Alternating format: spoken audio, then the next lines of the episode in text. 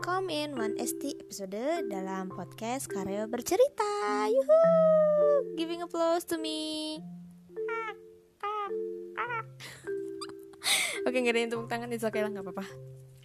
Oke guys, kenalin nama gue Karel dan gue adalah seorang fangirl dengan fandom yaitu Stay, Etini dan juga My Day. Kalau misalkan kalian gak tahu tuh fandom apa aja. Jadi stay itu fandom Stray Kids Etini fandom Etis dan My Day itu fandomnya Day6 uh, banyak banget ya.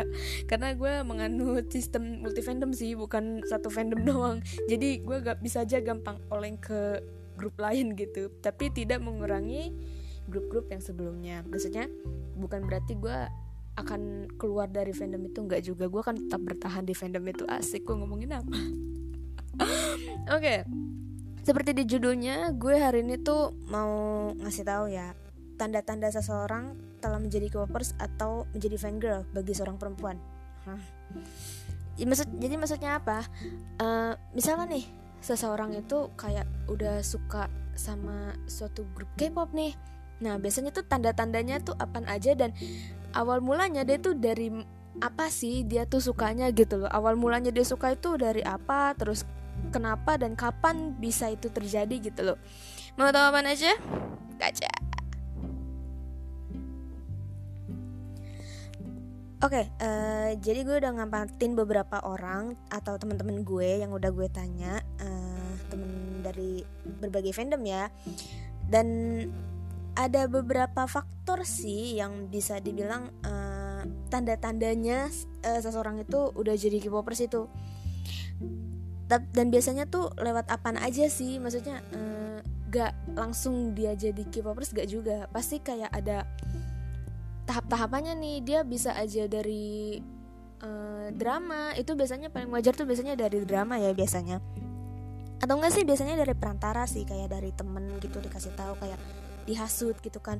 Eh lo suka sama boyband ini dong gitu. Ayo dong suka suka gitu kayak begitu biasanya sih. Dan setelah gue nangkep ada empat faktor atau uh, empat perantara yang bisa jadi seseorang itu menjadi seorang fangirl biasanya atau K-popers biasanya.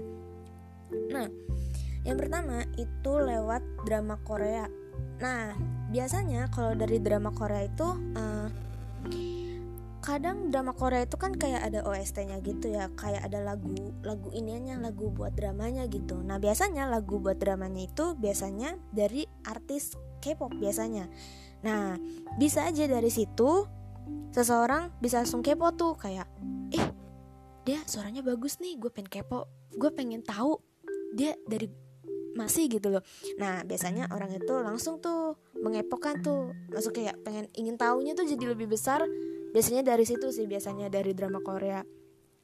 Misalkan juga kayak lagi nonton nih terus kayak ada salah satu aktor yang itu mungkin salah satu grup band gitu.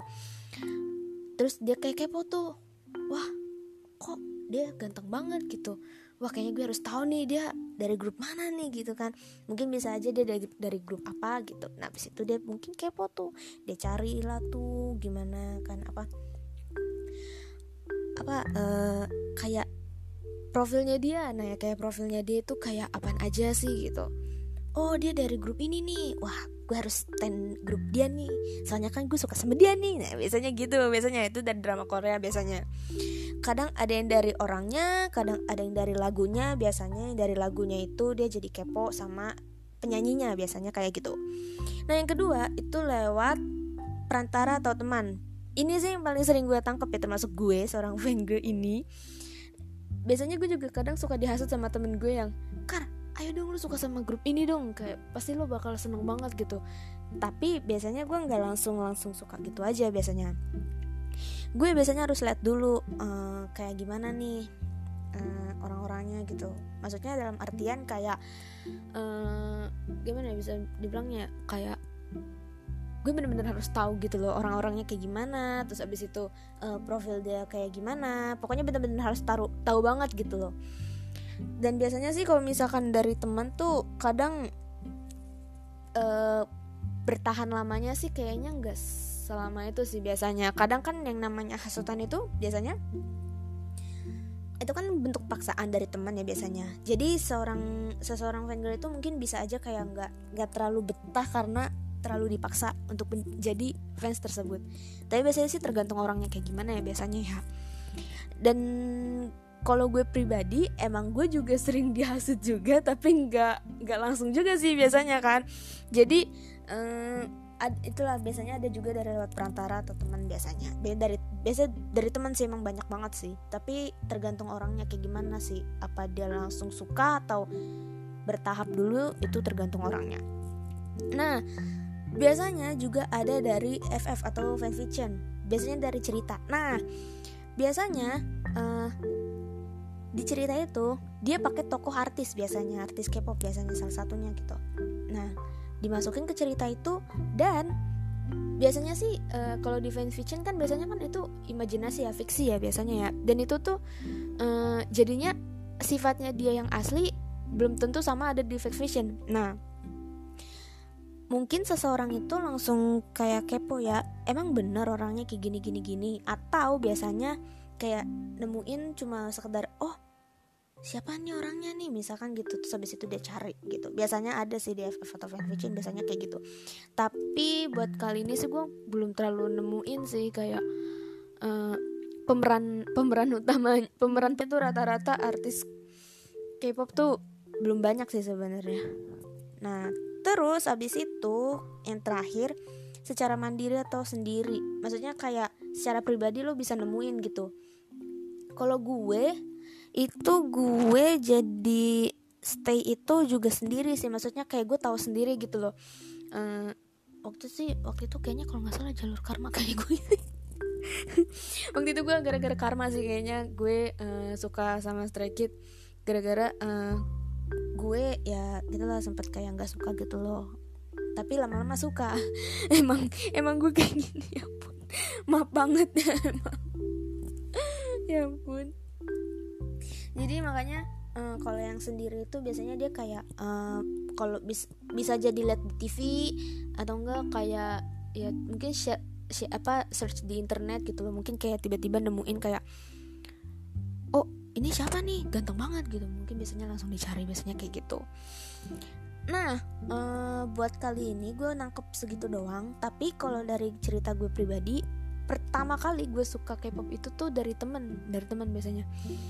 Tapi gue uh, latah latah dalam artian di sini tuh kayak oh mereka suka gue pengen ikut ikutan suka nih gitu loh. Tapi tapi gue uh, di pas suka itu kayak nggak ada temennya sih karena waktu itu gue kayak karena mungkin cuma ikut ikutan doang kali ya jadi temen gue nggak suka gitu loh kayak gue ikut ikutan gitu loh. Makanya pas waktu itu gue pertama kali suka sama EXO tuh, tuh pertama kali ya gue suka sama EXO tuh ya kayak kayak temen gue nggak suka gitu kalau gue suka EXO gitu loh. Jadi ya udah gue uh, bertahan dulu bertahan. Pas waktu itu naik ke kelas yang lebih tinggi anjir lebih tinggi kalau nggak salah itu uh, apa naik ke kelas 6 itu gue baru suka sama BTS nah di situ gue belajar mandiri tuh di situ tuh. Soalnya di di kelas gue nggak ada yang suka sama BTS kan. Cuma gue doang gitu dan gue merasa bangga gitu karena cuma gue doang yang suka sama BTS gitu. Uh merdeka gue. Nah oke okay, sekian uh, podcast gue kali ini. Maaf banget nih ya kalau misalkan ada kata-kata yang bikin bingung Soalnya ini buat pertama kalinya sih gue bikin podcast kali ini Soalnya gue emang gak handal banget ngomong-ngomong kayak gini sih soalnya kan Oke, Terima kasih banget buat kalian yang udah dengerin podcast gue pada episode kali ini Semoga uh, untuk podcast-podcast yang ke depannya bisa lebih baik lagi dan semoga kalian yang dengerin ini bisa selalu setia sama aku. Thank you for listening and see you in new episode. Bye bye.